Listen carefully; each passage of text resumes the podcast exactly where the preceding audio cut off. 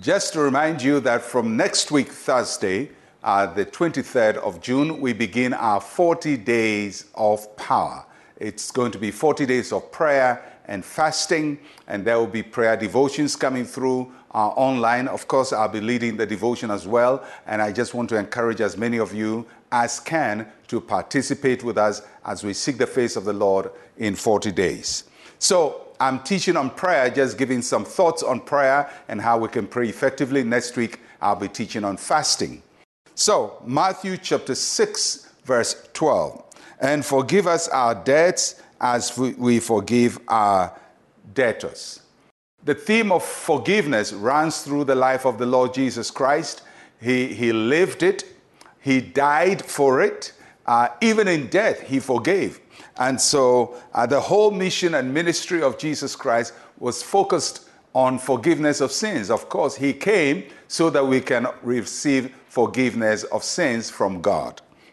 And so Jesus placed forgiveness at the center of our prayer life. And if you look at the, the Lord's Prayer, forgive us our debts or forgive us our sins, it's right there in the center of the prayer.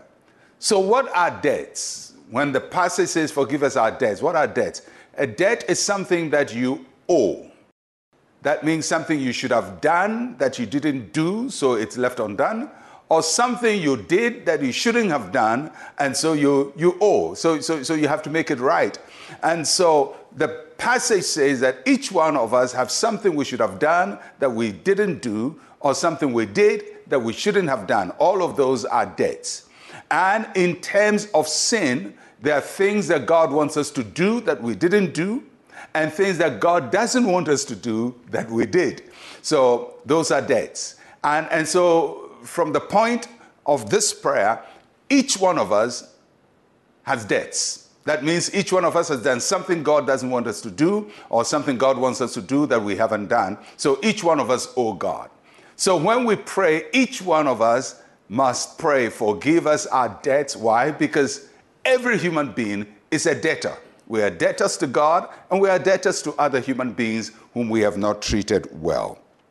And that is why we should pray that. Now, if you look at the Lord's Prayer, this is the only conditional prayer in the Lord's Prayer. Each one of the petitions we make in the Lord's Prayer requests for something without saying, We will do this before God does it. Give us this our daily bread. Uh, we don't ask, Oh God, if, if we uh, don't behave well, don't give us our daily bread. But in this prayer, our forgiveness is based on we being able to forgive other people. God forgives us our debts as we forgive other people their debts. Now, the reality of life is that each one of us have somebody who has done us something bad. Each one of us, everyone. Now, if each one of us have somebody who has done us something bad, then it means each one of us do something bad to somebody else. So each one of us offends people, and each one of us gets offended.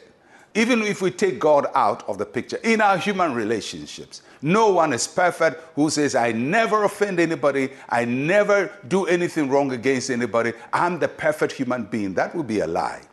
And so, because of the universality of our weaknesses and our brokenness and our failures, it's universal. We must show mercy towards each other.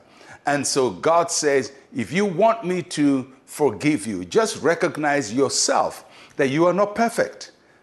And because you are not perfect, and you can accept your imperfection in relation to other people and ask for forgiveness, then I would also treat you as you treat other people. This is one of those prayers where God does to us as we do unto others. So, are you ready to forgive? If you want your prayer to be effective, you have to learn to forgive. And may the Lord help us all to forgive others as He has forgiven us. Let's pray. Say with me, Heavenly Father, today I forgive those who have sinned against me. Forgive me of all my sins. In Jesus' name, amen and amen. Well, I'll catch you again tomorrow. I'm Pastor Mensa Otabil. Shalom, peace, and life to you.